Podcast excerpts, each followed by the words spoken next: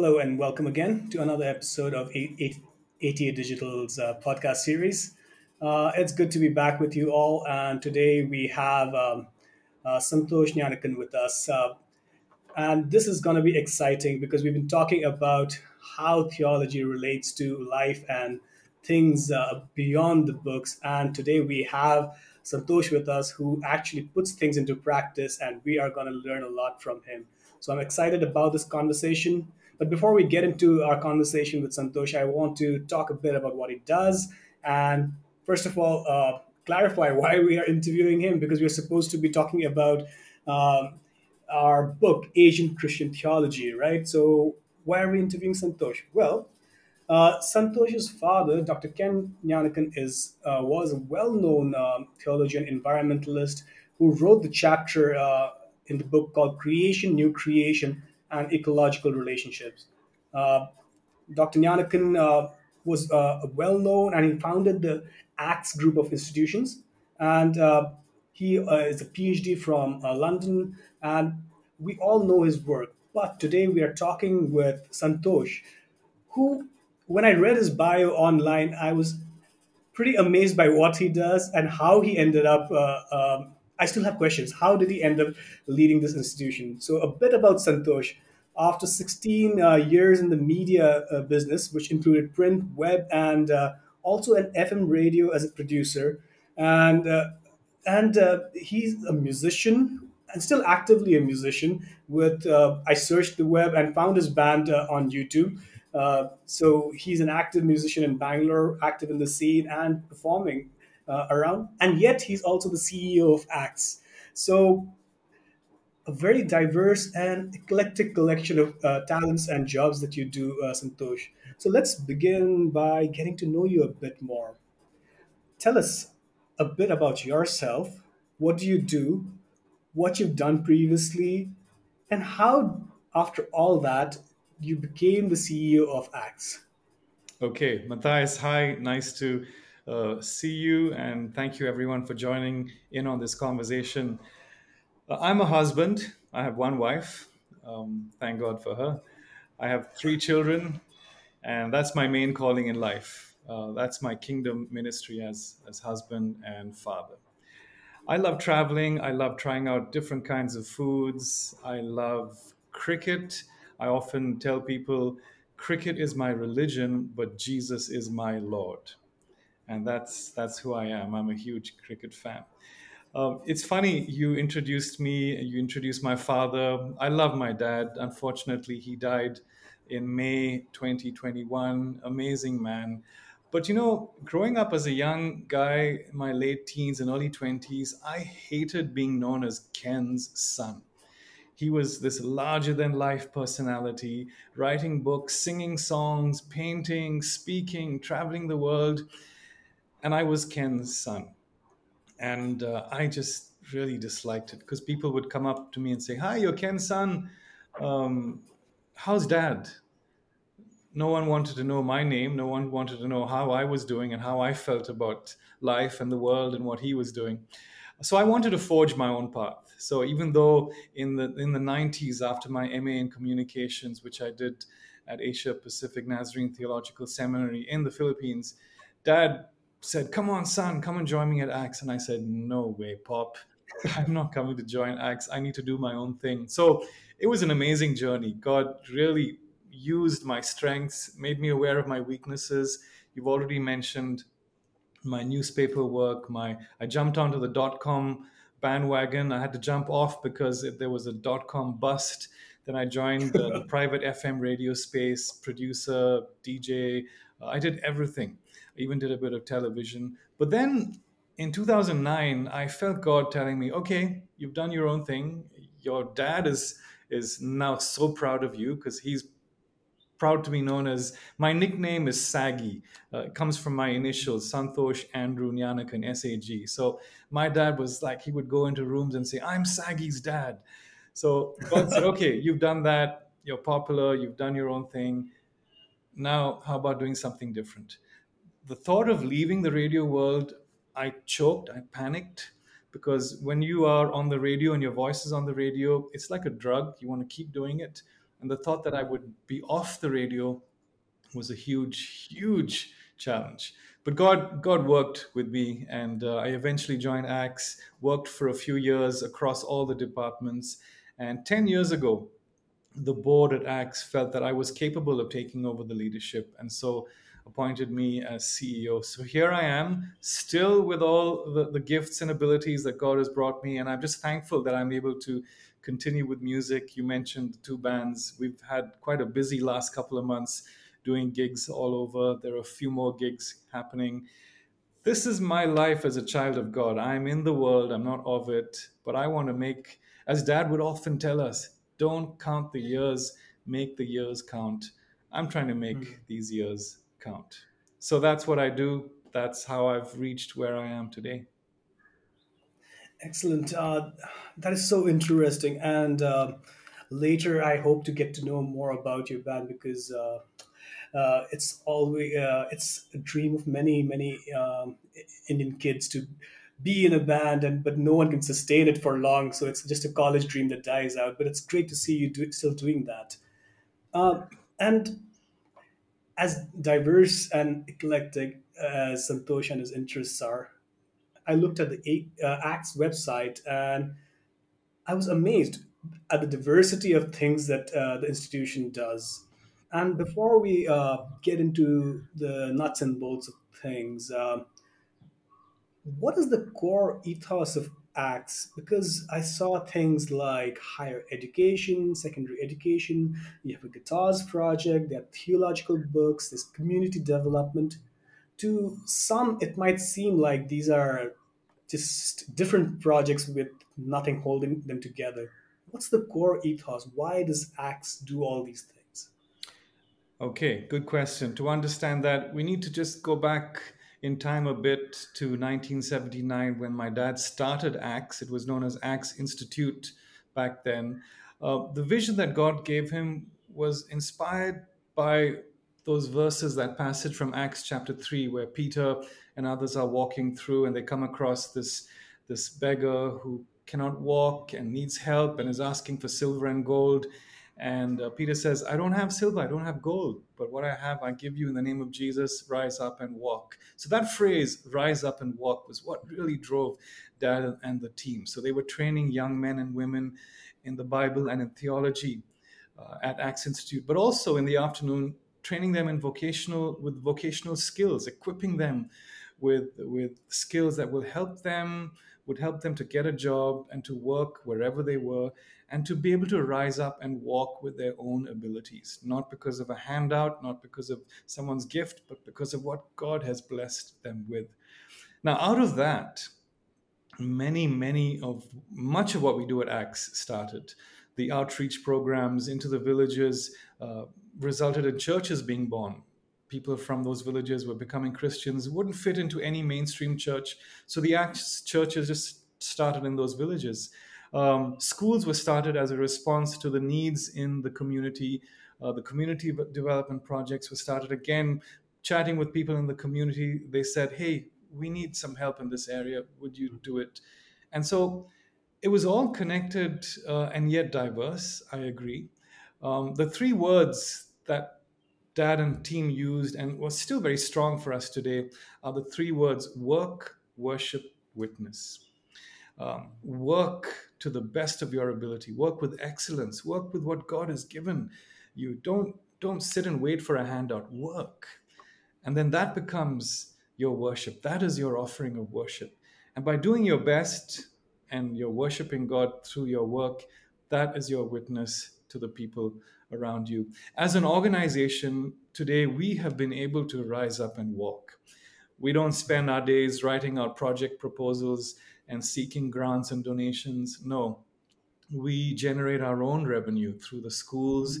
When COVID hit the school income, we started getting into the greenhouse farming business, and I can talk about that a little later. But as an organization, we have taken that vision to heart. We have tried our best to rise up and walk. So, yes, we're doing different things, but it's all connected because it's all part of this beautiful world that God has placed us in. And I hope that answers your question. Hmm, that, that, that, is um, really helpful and um, uh, yeah it shows uh, in a way uh, how deep theological thought becomes real when it's lived out and you walk, as you said. Uh, and as you walked, you came across people and you saw a diversity of needs, but it was not uh, uh, something, let's say, methodically planned right from the onset that these are the projects we are doing. But as you walked, you encountered people. So that is beautiful. Um, which uh, brings me to the book itself and uh, the chapter in the book because uh, right at the beginning of the chapter, um, when I read this, uh, it made me think and stop. Um, at the root of environmental issues is the confused relationship between humankind and the rest of creation.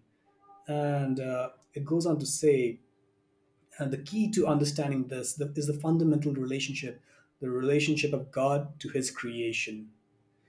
And when I read this, uh, usually when we th- think about God, and about thoughts about him and his relationship to the world, we are thinking theological, abstracted thoughts.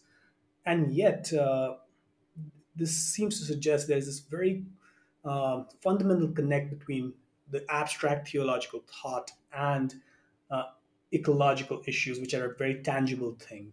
Um, from your perspective, as you worked in different projects, and you mentioned the greenhouse project and uh, other projects that's, uh, that acts uh, engages in. Um, Do you find that theology matters? And if so, how does it matter? Interesting. Uh, let me think through this. Now, typically, most people will say, I'm not a theologian, I'm not a philosopher, I'm not an academics kind of guy. And you know, and I myself will say that. But then you, when you try to analyze why someone has said that, it's because, and you use the word abstract, theologians come at you with such abstract ideas, with lengthy essays, with sentences that have no end, um, with big words. You could have said all of that in five bullet points. But Hmm. no, you want to impress us with your intellect and knowledge. So that's that's I had to throw that in uh, because and hmm here I'm the heart of our institution is my, is our Bible college. I'm currently the chairperson of ATA India, and I'm saying something like this because it's the truth. And if you look into your heart, you will know that I, what I'm saying is true. But you know what? As you live your life, all your actions, all my actions, all my thoughts, all my responses are based on either a good, a right, a wrong, an incorrect, or partial understanding of God and my relationship with God and my relationship with His creation. And so, yes, theology does matter. And we hmm need to, uh, probably the word theology has, to the non theologians, the word theology is a put off and hmm that's something that uh, those of us who are in this theological world need to really consider. Theology does matter to everyone.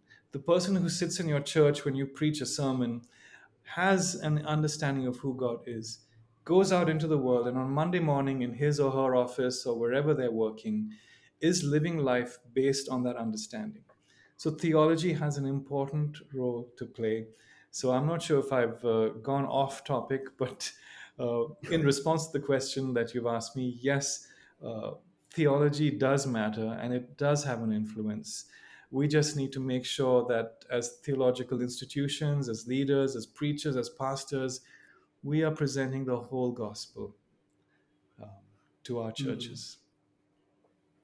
No, that is really helpful because, um, and uh, many of our uh, uh, people in our audiences will be uh, seminary students. Uh, so this is really helpful for us to think about theology beyond just abstract thoughts and realize that even uh, the so-called laity or the non-specialist is thinking theologically but we've also made this word so abstracted from their lives or so far away that people don't want to engage with this word. So th- that, that is helpful and, and a great encouragement uh, for us. So uh, connected to that and making it more specific uh, I won't go into the quotes, but uh, the chapter also seems to suggest that the very person of Jesus, uh, or to use an abstracted theological term, the Christological significance of it, uh, is real and matters to ecology, climate change, all these things that we talk about. And let's just put it very simply what does Jesus have to do with climate change? And by climate change, I'm hoping to address a wider uh, array of fields, but what does Jesus have to do with climate change? Jesus has nothing to do with climate change. You and I have everything to do with climate change. Mm, But seriously, climate change, uh, the abuse of children, rapes, oppression of minorities, and that list goes on. It's a sin problem. Um, it's mm, these are symptoms of the sin problem. Jesus came to fix the root. Jesus came for the whole world. He didn't just come uh, to say, "Hey, uh, your climate's looking off. I need to come and fix it." We live in a broken world. We live in a fallen world, um, and so we're just looking at the symptoms.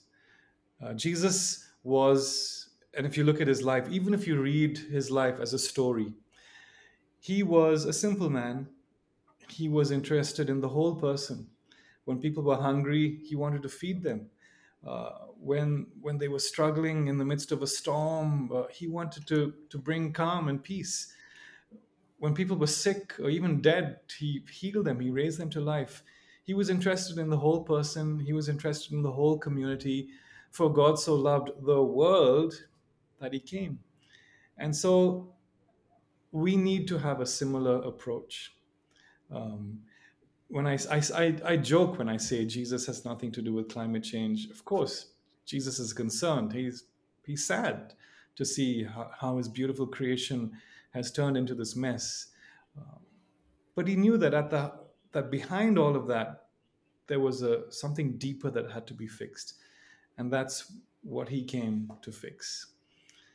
So yeah, Jesus uh, is interested in that whole person, that whole community, and that influences the way I work at ACTS. Um, we we did away with environmental projects. We did away with ecological projects that were standalone because it was only the project team that was concerned, or probably only concerned because that was their job.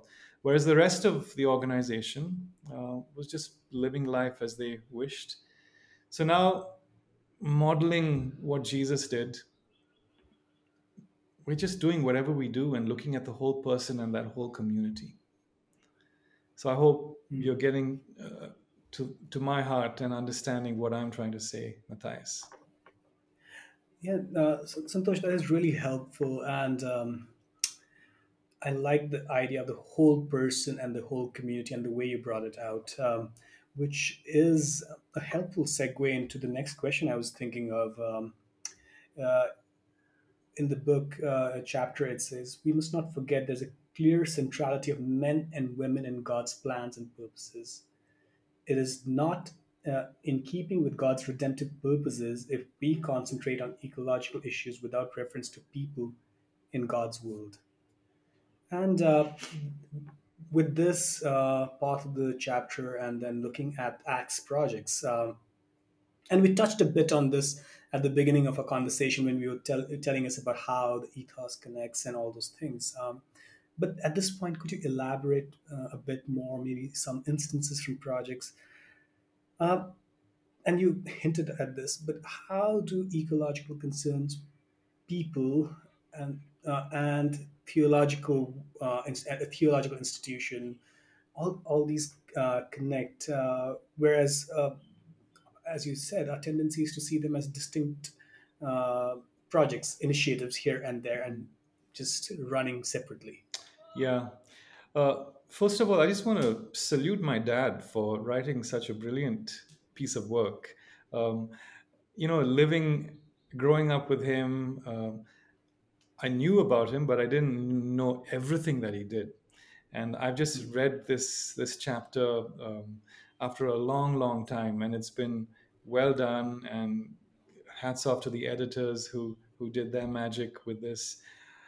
Dad was all for the integrated approach to learning, and that's something that we still try to emphasize, where we don't operate in silos. Everything is connected, and uh, like I said, Jesus was interested in the whole person and the whole community. He knew that there were were connections.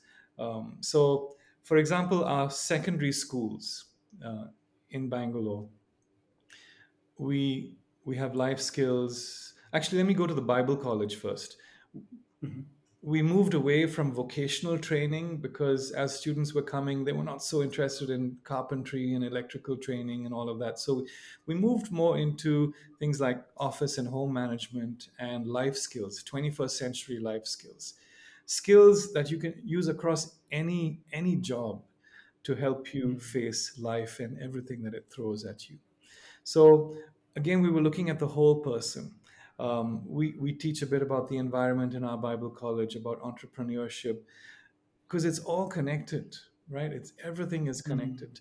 In our schools, we used to run a very big environmental program at ACTS called PEAS, P E A S, Program for Environmental Awareness in Schools. My dad started this uh, 20 plus years ago. Uh, he wrote a theme song. We would have these huge conferences around the world, uh, around the country, around India.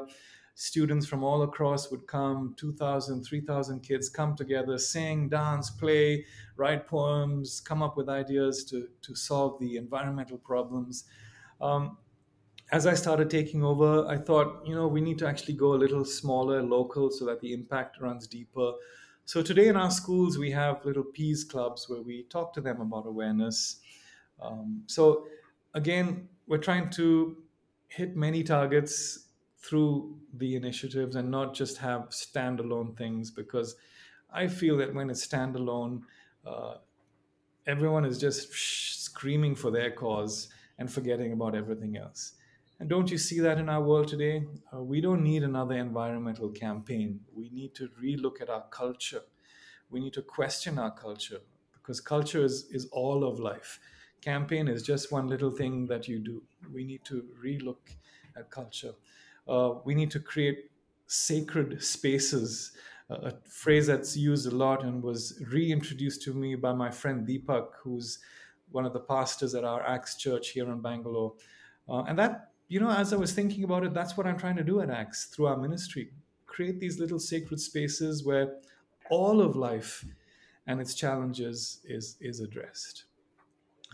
I realize that I'm now starting to sound like a theologian and an academics kind of guy. So uh, ask me for specifics while I incur the wrath of the theologians who are actually watching this interview right now.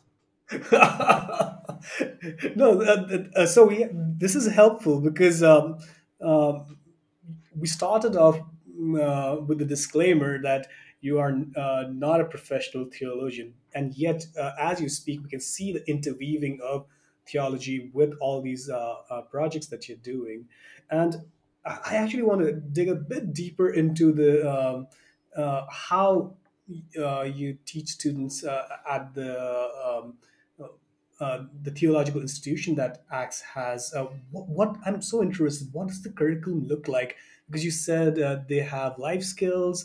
There's a bit about the environment, and usually when we think of uh, a theological institution, we are thinking um, Bible study methods uh, and uh, church history and dot dot dot, and that's uh, how to preach, and then we are done.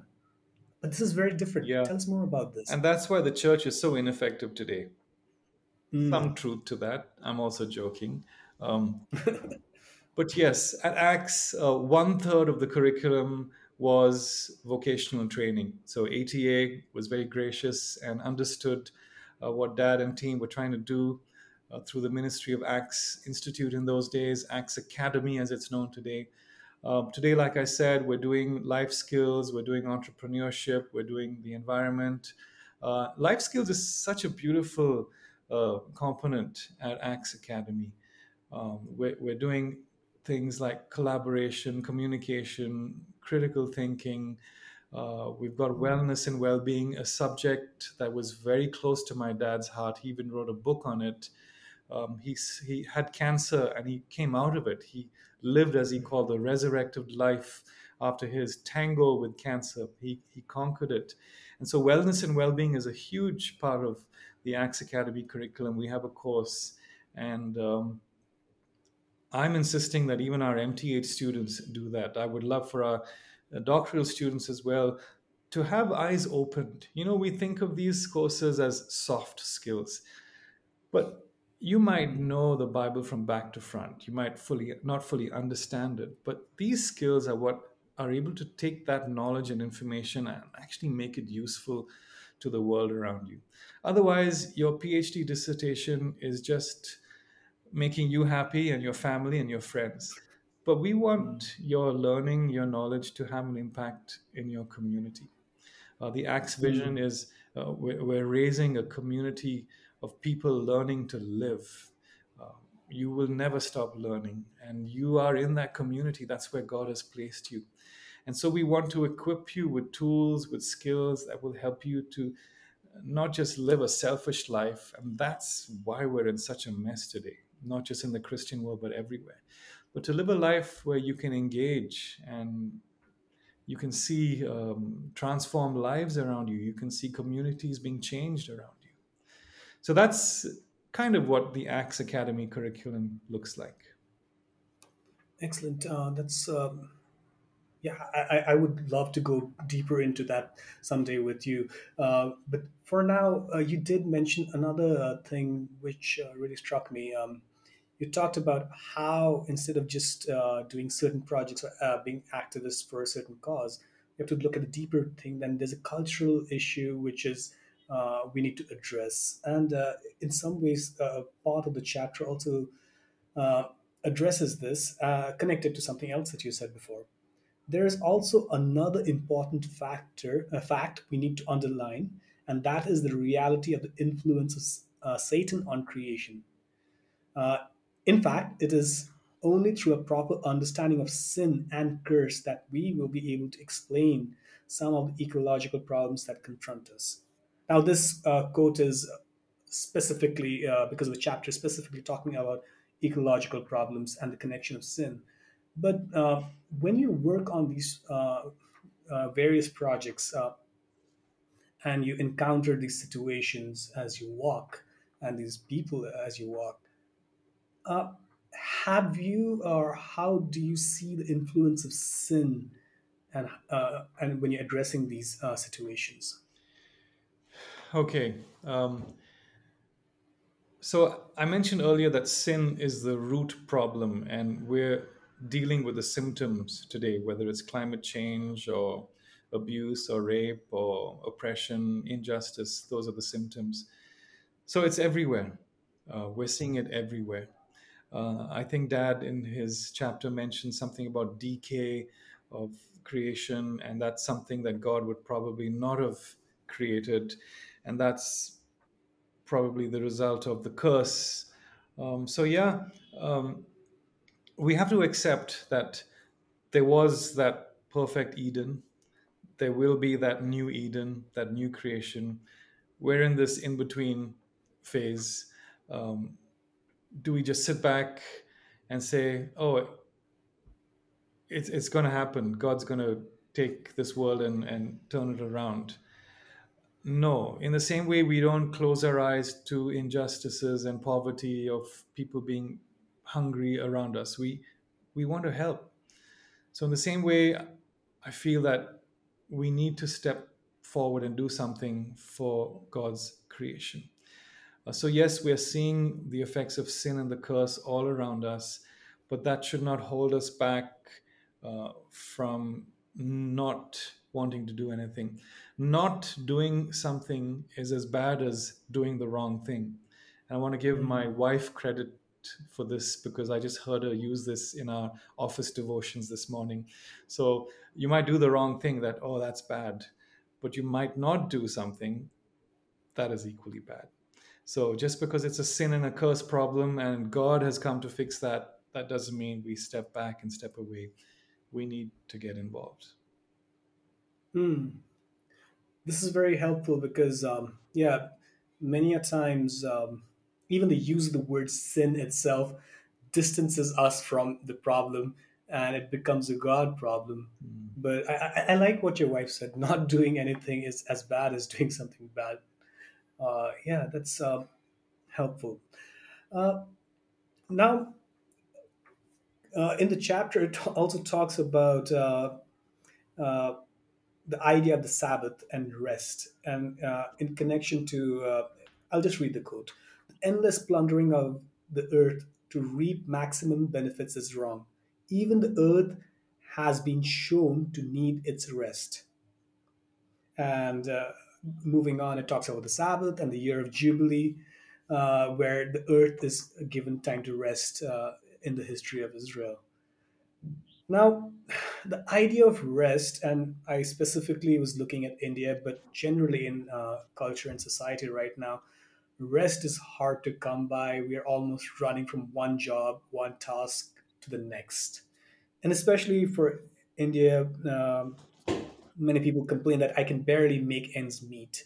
Um, or we cannot uh, even produce to meet our internal needs. How do we rest? I mean, how does this work?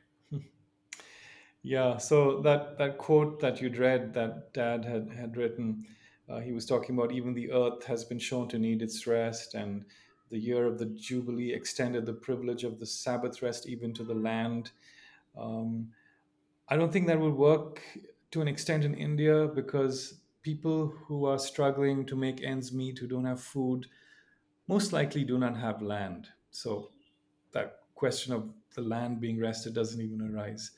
Those who are struggling to ends, make ends meet and have land are not the kind of landowners who are abusing their land just to fill their own pockets. So again, um, that that that issue of, does not arise. But your question is, how do we rest in in a culture like ours where we have to work nonstop in order to feed our families? Again, I'm going to go back to what my wife shared at our office devotions this morning. It was to do with the Sabbath and rest. And uh, this is something that both of us believe in. Rest is not just uh, being still, sitting back, uh, shutting off, going to sleep, catching up on lost sleep. Rest is, is all about being refreshed, being rejuvenated. And there are many things that you can do to find that rest it is a conscious thing. You need to set aside that time. If you're a pastor, you obviously cannot rest on a Sunday because that's probably your busiest day. So many pastors will rest on a Monday. But what you do with that time is really crucial. So we need to find things that that ignite our mind in a positive way. You don't want to be going crazy in the head. You want to do things like maybe gardening, or in my case, maybe go on the street and play cricket, or in your case, find your friends from college and try and resurrect that college band. Uh, so rest rest comes in in different ways, and God was not being legalistic and saying, "Do this and nothing else." Mm. There was a heart and an objective behind what He was telling us. He knew that we needed some downtime, and so we need to respect that rest. And I hope I'm addressing the question that you raised. Hmm. Yeah. Uh, uh, so uh, the I like how you talk about rest, not just about sitting or shutting things off, but it's it, it can even be things you do that bring you rest. Um, uh, but I want to uh, dig a bit more into it because um, many a times uh, more connected to uh, resting the land, the reasoning is given that we cannot produce enough, so we need to keep pushing to get more hybrid varieties uh, uh, and which uh, high yield crops and like keep uh, rotating crops to produce as much as mm. possible so the land cannot rest because there's not enough for our people uh, is there a possibility or in, in your projects uh, especially when you talked about different farming projects and all have you seen or worked out different ways of doing this that even the land can rest and yet we are not left hungry you know, in, in the last couple of years during the pandemic, we, we got into this greenhouse farming space. And uh, it's amazing how god led us down that journey it, again it's not something that we intended to do but we were just open uh, to conversations to uh, situations around us and god led us into this journey and there has been talk of actually allowing our land to rest after a few years of whether it's chrysanthemums or roses, which are the two flowers that we're growing. Our local people who are working there are talking that we need to rest the land. So mm-hmm. it is something that farmers in India know and do because that land is their livelihood. And uh, yeah, huge businesses will just abuse the land. And if it's no longer working for them, they'll go and acquire some other land and then do the same thing. We're in a broken world and a broken system, and that's that's how things are. But yeah, we are mm. conscious of that. We want to bring rest to our land, and we will make sure that that happens. Excellent, uh, and I like that you pointed out that the uh, local Indian farmers actually do know that the land needs to rest, uh, but we're also pushed by a system which is at odds with this uh, local understanding of things. Yeah. Hmm, so, uh, which actually brings me to this next question, um, uh, which is which talks about the, the, biblical theme of restoration of all creation to its original perfection. Uh, and the uh, chapter says this is a clear reminder of the ultimate purposes of God, the restoration of all creation. Uh, so there is this ultimate reassurance that creation will be restored and God will put everything right. Now, this has often been used negatively, uh, uh, where people are like, hey, God's going to fix everything anyway. Uh, so, and this present world is corrupt, it's uh, evil. Uh, this is all going to pass away. So, why bother? Right? God is going to renew all things. Uh, so why uh, bother with conservation? And I think this connects a bit with what uh, you talked about. Not doing anything mm-hmm. is just as bad as doing something bad. But let's elaborate on that. Why bother when God is going to fix it and it's all going to be new someday? Yeah. So again, it's a theology problem. It's these folk who have passed through seminaries around the world and have come up with a wrong understanding of uh, our relationship with God, our relationship with creation, creation's relationship with God. And as a result, um, that's that one area where we say, no, there is going to be a new heaven, a new earth, there's a new Eden, why bother? And yet at the same time, we'll be rushing out to ensure that uh, souls are saved, lives are saved, because we're so bothered about um, those souls. So it's a theological misconception. Uh, we need uh, theological schools, our seminaries, our Bible colleges to rediscover that relationship. And I think Dad also talks about it in this chapter the, the relationship between the creator and creation, our relationship. We need to respect that. We, unfortunately, we've stripped creation of its decency. We've shamed it. We've we've exposed creation. And I know that God is unhappy when he sees that. That's why he came to fix the root which is in our hearts. He'd given us this beautiful task of ruling. Unfortunately, many of us misinterpret that rule, thinking it means do whatever you want with that. We've had endless discussions about that. Uh, so he came to fix our hearts. And if we are so bothered about our churches um, raising money to help a poor community or doing something to uh, bring clothes to those who need new clothes during Christmas, for example, when it's cold in some parts of the world. Why are we not equally concerned about this part of God's world, the creation? Uh, that was the first task that God gave us. So we just need to now rethink. We need our pastors to be giving the right kind of messages uh, to the congregation that this is not just a project. Like I said, we don't need any more campaigns. Campaigns are a curse. You do it for a while and then it's out of your head and you're just back to your way of living. We need a whole cultural rejig. Uh, we need to rethink what we're teaching in our seminaries so that those products can teach the right kind of teaching in our churches today And then you will see that people will start getting more involved, that we will engage not just in projects, but we will engage with the whole community. So we should Mm, we should put in an effort, knowing that we don't have enough wisdom to fix the problem. Uh, we don't know it all, but God doesn't want us to just sit back and laugh and do our own thing and live the selfish lives, which is why we're in this mess today. mm.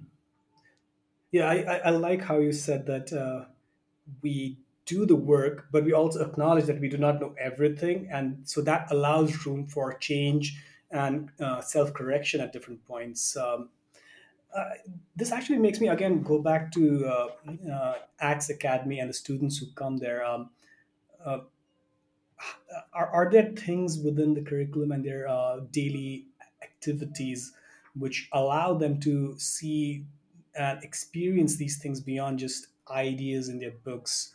Uh, uh, and when, when we talk about it should matter, uh, are there things that they do, the students, that allow them to imbibe these things deeper into them? Yeah. Now, ACTS Academy and the story of ACTS sounds like this beautiful organization, this beautiful Bible college where we've figured it all out. We haven't. We're all broken. Uh, we're all coming with our own background, our own baggage, and uh, we're not where we want to be, but we're trying to get there. I'll give you one example of a student. This was during the height of the pandemic in India. Um, he was learning about communication uh, he's a Bible college student. I think he's doing his BTH or his MDiv. So he was learning about communication and was encouraged and inspired and challenged to write to the local collector, the district head where he lives. In those days, we were doing online classes. Um, he wrote to that head and said, Dear sir, we do not have a COVID care center in our district. I request you to please set up a COVID care center. Months later, there was a response to that. A COVID care center was built. Months after that, this student got COVID and he was in that very same COVID care center doing his online classes. People around him, nurses saying, What are you doing? What are these classes? So it's amazing how that that simple communications class took him down this journey, and suddenly he's in this COVID care center, being able to witness to people around him. So these are beautiful stories. It's not all like this because, like I said, many of our Mhm. students, we all come with different ideas, and it's going to take a lot of work to change and help people to unlearn what they've learned in their local churches. Again, it's going back to the local churches where many of them have come from uh, with a with a slightly different and, in my opinion, wrong understanding of who God is and what He expects from us. Mm. That's a beautiful story, uh, and I like how it uh, shows through one student's story how all these uh, pieces interconnected. A communications class he wrote about, uh, he wrote to, uh, to have a COVID center, and it happened over time, and he was there himself. And as he did the same classes, he could witness. That's a beautiful story. Thank you for sharing that. Um, and we've been talking about local churches, uh, and I want to dig into this a bit more uh, because uh, uh, local churches, and I wouldn't say this is wrong because there is uh, a clear uh, reason for this also, where we're focused on salvation, sharing the gospel, and all these things. But throughout this interview, we've been talking about the idea of the whole person and uh, a more holistic approach or vision of life. So, can local churches uh, or be involved uh, in creation care, uh, or is it something that they can just support by, uh, let's say, preaching about it or uh, talking about it, but it's not, let's say, their area of expertise. It's not something that they need to do. I think the local church has a very important role to play, Matthias. Um, like I said over and over again, we don't need another campaign, although sometimes campaigns are useful to trigger a resetting of the mind. Uh, but then the local church really needs to to step in and ensure that this whole gospel is presented to the whole church. We're looking at our congregation members as ATM machines. We just want them to be tithing and giving in their offering so that uh, our church can grow in numbers. It's all a numbers game, right? Mhm. But the local church has a huge role to play because if we are to be the salt and light, what are the people around us seeing? They're seeing a Mm. self absorbed community that comes together every Sunday, sings. We, we gather in this closed sanctuary. And then during the week, we're just as bad or as good as everyone else around. Mm. So, what is the difference that we are bringing to this? We talk, we are so big on salvation. What are we being saved from? What are we being saved for? What does God want us to do with this life that has been is being transformed? It's been saved for a purpose. He wants us to join when we pray and say, God, establish the work of our hands. It's an invitation for God to come and partner with us, worthless individuals, communities. So the local church has such a huge role to play. If we can only uh, rethink what we're preaching and not just look at the latest topic and fad, but actually look at the whole Bible, the whole gospel, and present it. It's it's a unified story, isn't it? It's all about it's all everything leads to Jesus. Mm. And everything leads to Jesus and beyond and that new creation. So to say it again, the local church has a huge role to play. Uh, but I can keep saying it. Uh, but unless, where are these local church pastors coming from? They're coming from seminaries, from colleges, from Bible schools. So it's the, the Bible colleges, these theological institutions have a huge role to play in shaping the kind of pastors who will go into these churches and who will be Mm. engaging with the regular people in their communities. Mm. I think um, this is very helpful um, for us to think about how and what we are teaching in our uh, seminaries, Bible colleges. Um, now, there are a lot of NGOs and institutions who do similar work uh, creation care, envir- uh, environmental issues, care for people also. Uh, do uh, local churches and Christian NGOs have anything distinct to offer in this space, or are we just just one more of these uh, uh, other NGOs? And I'm not saying that we are better or have it all figured out, but is there something distinctive to our contribution that's possible or probable? Yeah. Um, the, the difference, the distinction would be that we know, and I hope we know, is that we know the big picture, the bigger picture. We are not just uh, environmental campaigners who are just so obsessed with the environment, relationships, and everything can can go to hell, so to speak. Uh, but I'm just focused on this environmental campaign. No, time and time and again, we've been using this phrase, right? The whole person, the whole community. Um, when when God was using Moses to shape this new nation, there were so many instructions. It was not just about how to keep your soul and your thoughts pure. It was about how to deal with your neighbors, how to even uh, work your land, how to deal with the people from outside of your community. So uh, we should be aware of this big picture. We should be Mm, aware, like we mentioned, that we don't have all the answers. We should be aware that we will not fix everything. We should be aware that a new creation awaits when God will just transform everything. And the brokenness that we see today will no longer be there. But we should partner with God to get there. We will not fix it. We will not do the transforming. God will if we are willing to be used by Him wherever we are right now. Can we truly uh, look at our lives, look back today and say, wow, God's going to say, well done, faithful servant to me? Can we truly say that? Or are we still being selfish? Are we still Mm. just wanting to churn up those essays because it's going to get me a degree and then I'm going to look good uh, with that doctor or whatever it is before my name?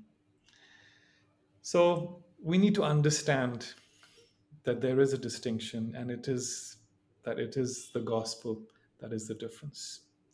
Unfortunately, we are no better in our approaches uh, because we too, as Christian environmentalists, I've seen some of them who are just so obsessed with only that. We're just operating in silos. We cannot see the connections. So, yeah, Mm. that's my take. No, that's uh, that, that's really good, um, and I like the dynamic that, that you present between the big picture and the specific projects. Like uh, and they're not uh, disconnected from each other as you presented there. Uh, there's an interplay between them, and uh, that's helpful to, and not just for environmental issues, but even for us as academicians in uh, uh, seminaries and all, to keep the big picture in mind. That the paper that I write is not just about getting published and getting a job, or getting recognized by my peers, or presenting that paper at that conference, uh, so that people can say how well I did, but there's a bigger picture involved in all this. And for pastors in churches, that sermon is not just about delivering a good sermon that day. So that's beautiful. So uh, this is a, uh, this is a pretty sharp segue, but this is something I was very interested in when I was looking at your website. Uh, I fiddle around with the guitar myself. I'm not very good at it. I watched your band uh, uh, Retronome. Uh, is that how you say it? Yeah, Retronome, yeah, it's a as play on the metronome. word Okay. metronome because we do Yeah, yeah. older hits. Yeah.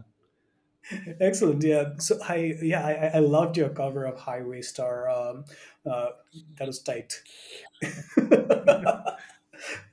but um, moving on, I was very interested in this project, uh, Astha Guitars, because usually when you look at an NGO's uh, page, um, uh, you will see, uh, uh, and especially environmental, uh, environmentally inclined NGOs, you'll see projects for the environment, uh, greenhouse, yes, it's possible. Uh, Mm. sustainable farming, yes, that's possible. You might have. Uh, uh, then there'll be educational institutions for uh, NGOs in that sector. So yes, other projects kind of fit together.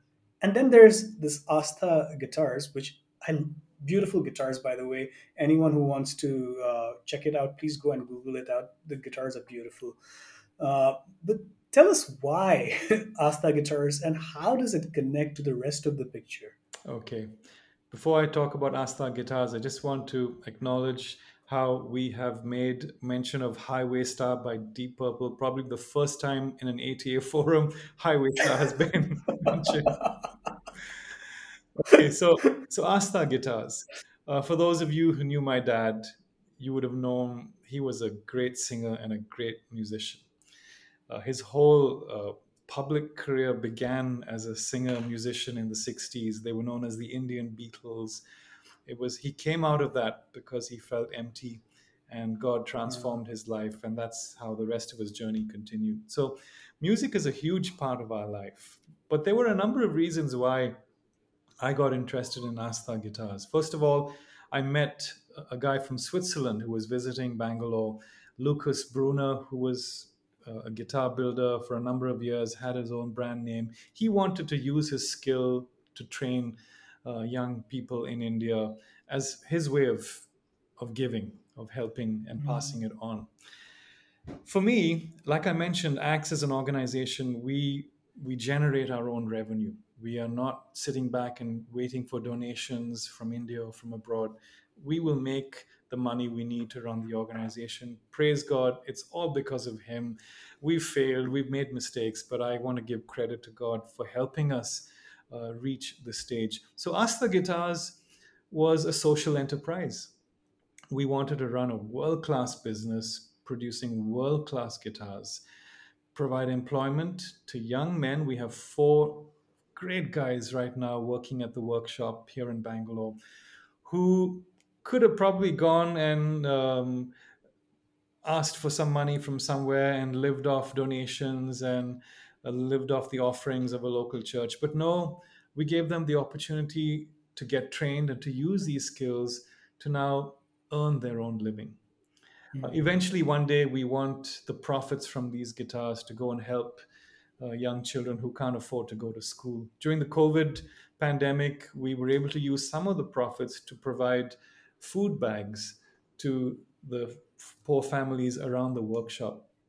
We didn't put stickers that said ACTS and Astha on it. We didn't want that kind of publicity. We were there because we Mm, wanted to help.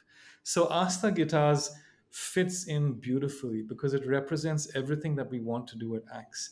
It's all about sustainability, it's a social enterprise, it's about skill, it's about beauty, creativity, it's about standing on your own feet, it's about rising up and walk.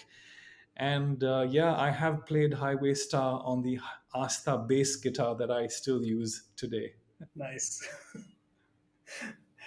oh, um, yeah. So, where can people get these guitars? Um, uh, and I mentioned it, uh, but could you uh, just for our audiences, uh, where can they get them? Because this is excellent how you connected and showed us uh, that it's not just about Sure. I producing have, guitar. I just have to reach out for this. So this is the name Uh huh.